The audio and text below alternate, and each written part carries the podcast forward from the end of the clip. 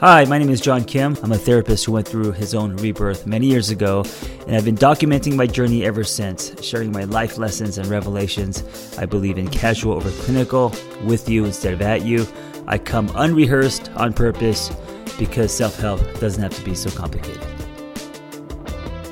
So I came across an Esther Perel post that I thought was really interesting um, definitely brought some stuff up for me, and so that's why I'm turning it into an episode.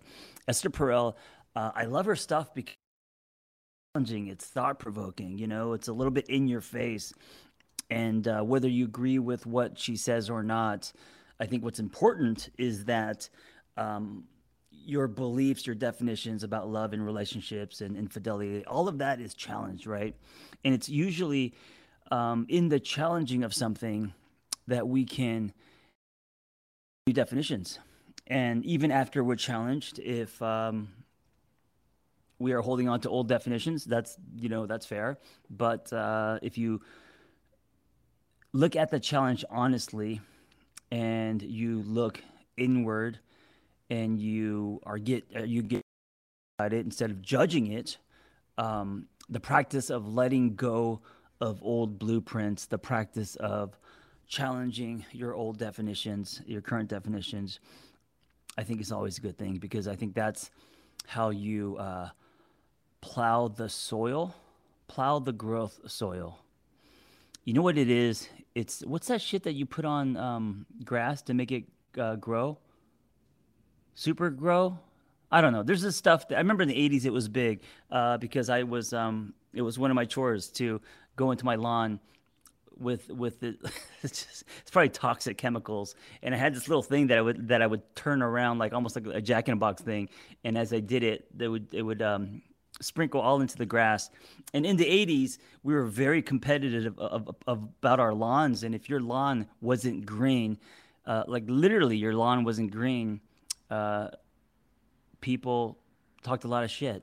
There was a there was a slight neighborhood competition going on. Anyway i'm bird walking. Okay so uh, the post was about m- relationship myths. And um, as I was reading her post, I agreed with what she said. I may have a different reason why, and, and that's what this episode is about: is taking those myths and then me. Do I have a slight lisp? I think I do. Um, taking those myths and then going in through my door, my angle, um, my exploration instead of just um, plagiarizing or cutting and cutting and pasting from Esther Perel. All right, so here are I didn't do all of them. I did most of them. Here are six relationship myths. Okay, number one, if the sex is not good, then the relationship is not good. Now, here's what's interesting about this one. Okay, I actually believed uh, I believed in this myth most of my life. It wasn't until recently in this relationship that um, I started to to actually think like, okay, the sex doesn't have to be amazing, and the relationship can still be good. You know, and I don't know if it's because I'm 49 now. Uh, I mean, I'm still really sexual, and I still put sex and intimacy and connection very high up as far as um, you know uh, the things that, that that are valuable to me but it's not everything anymore, you know? And I don't know if it's because I'm less horny or if it's because um, I've evolved or it's because I have uh, the ability after many relationships now to see clearer um, on what's important, you know? So this is a myth. Now, now I, I got to say, if the sex is bad or there is no sex because there are things happening underneath, like people holding on to anger, resentment, um, if there are relationship issues that need to be resolved, and and because they're not resolved, the sex is bad. That's different, right? Then obviously the relationship is is bad. Um, but I think that's more of uh, the sex being the byproduct of a relationship that needs work. Okay, so that, I think that's different. But just in general, if the sex isn't good, because people, um, you know, we, we don't communicate much in the bedroom, um, we don't put a lot of effort into exploration, right? Uh, we just kind of do what feels good. We get used to routine, you know, whatever, right? If the sex isn't good, there are so many other things about a relationship that can still be good, that can bring joy and connection. And uh, it's not just about sex. I mean, you know, he, he, a good example is uh, uh, the partner I'm with now, and I've been with her for five years. What lights her up is uh, passionate conversations, you know, and this is something that she she had to remind me of when I asked her. Sorry, I think I have something in my mouth. I'm embarrassed. Um, I get embarrassed because it's not going to be broccoli; it's going to be seaweed. And uh, um, my when my mom comes over, she brings like Costco size stuff, whether it's toilet paper or in this case seaweed, and then I have to. Um, I feel like I have to consume it. I don't want to waste it. So having seaweed in your mouth uh, is can look like you have a missing tooth, which is not good. So anyway, let me take a breath. I, I collapse on myself all the time. I trip over my words. Okay. Relationships aren't just about sex. Relationships are about connection, but sex isn't the only way you connect. That's what I'm trying to say. And I think that's what's different about me today as a 49 year old as opposed to when I was in my 20s where I felt like connection was sex, right? And so going back to my partner telling me that um, what really makes her feel connected, or one of the things, uh, is is passionate conversations, and uh, that's a good example of um, it not just being about sex. Sometimes sex is the ripple, is the byproduct, is what happens when you have other forms of connection, you know. Anyway, okay, so that's a relationship myth. The next one, this is a common one. Um, qu- I get questions about this all the time. He cheated on me. Does it mean he's going to cheat on me again? So this whole myth of once a cheater, always a cheater. Th- this is this is not true. This is not true. Uh, it's too infidelity is complicated, and, and uh, just because someone cheats once, because there are so many factors um, and so many different types of how that happened, or, or different circumstances, right? And I, I don't want to minimize. You know, I, cheating is cheating. There's broken trust. Uh, I, I get all that, but let me give you an example. There's a difference between someone whose relationship is not good and they're at a party, they meet an old flame, you know, maybe they have a few drinks, uh, something happens at that party, right? Because the meeting someone at the at it's like the, the the wrong was it what is it? The wrong time? The wrong place the wrong time? I don't know but the that's like a circumstantial thing. I don't i don't want to say that that's okay but that's very different than someone who, say, for two years have been uh, has been living a double life and has been cheating on you with this other person. Um, you know, multiple ha- having full on relationships with someone else, right? They're, they're, they're both cheating, but they're both very different.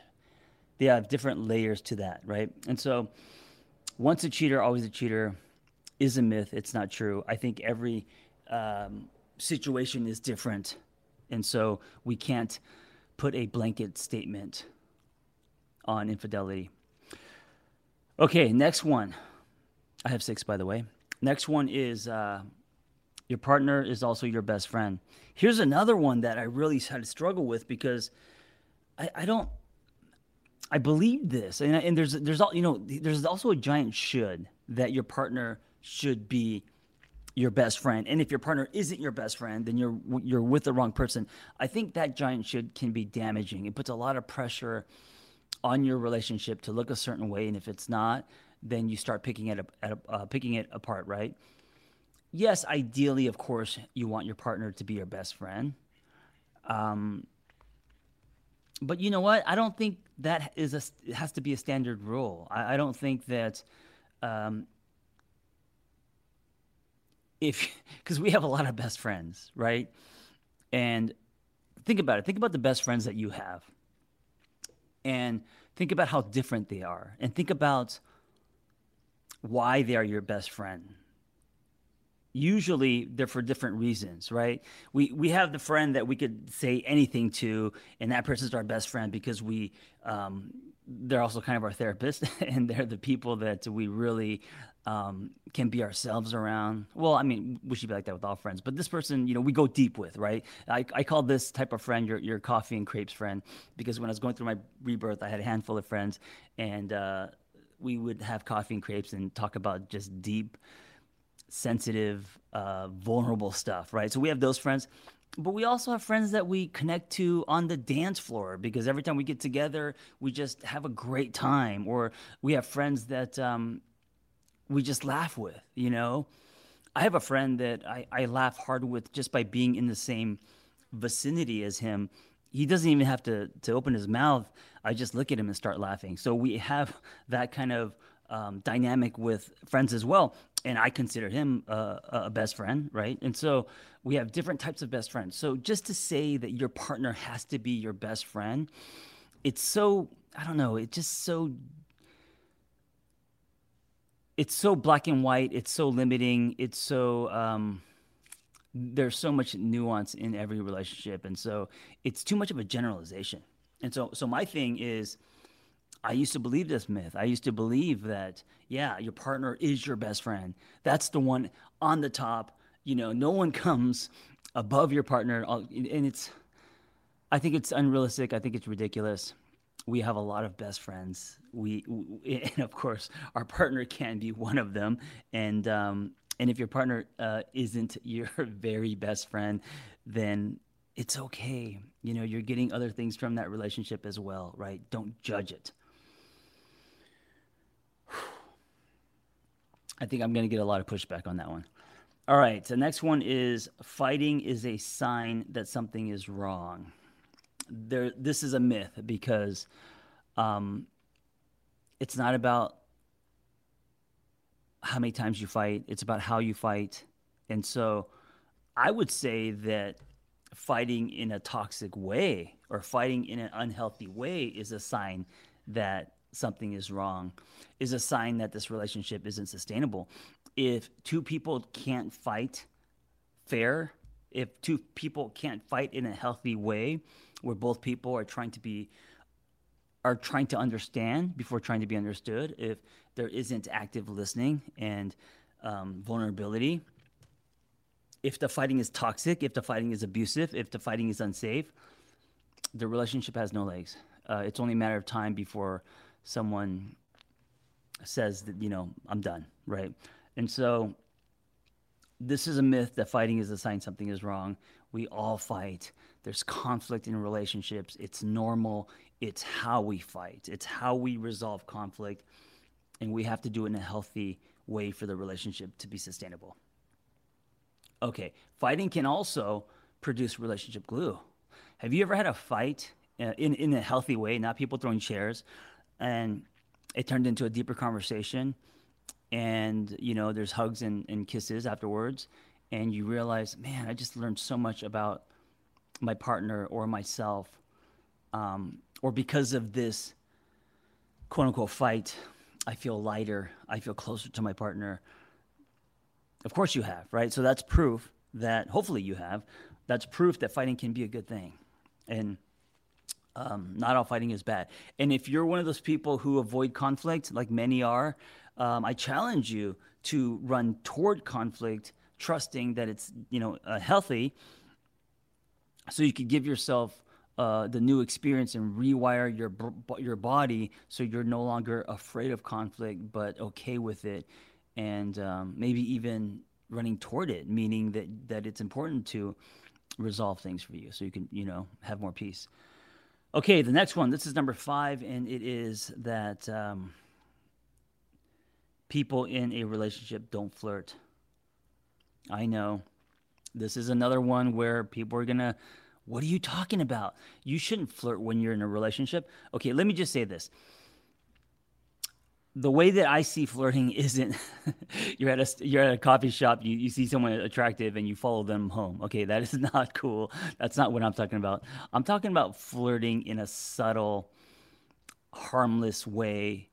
And also, you know, like the word that comes comes up for me is intention. Everything is about intention, right? We're human. We, we, we want to feel attractive and desired. And, you know, if, if you're out in public and someone says, you know, someone tries to, to flirt with you, um, it's a compliment. It makes us feel good, right? That doesn't mean that you want to leave your partner, right?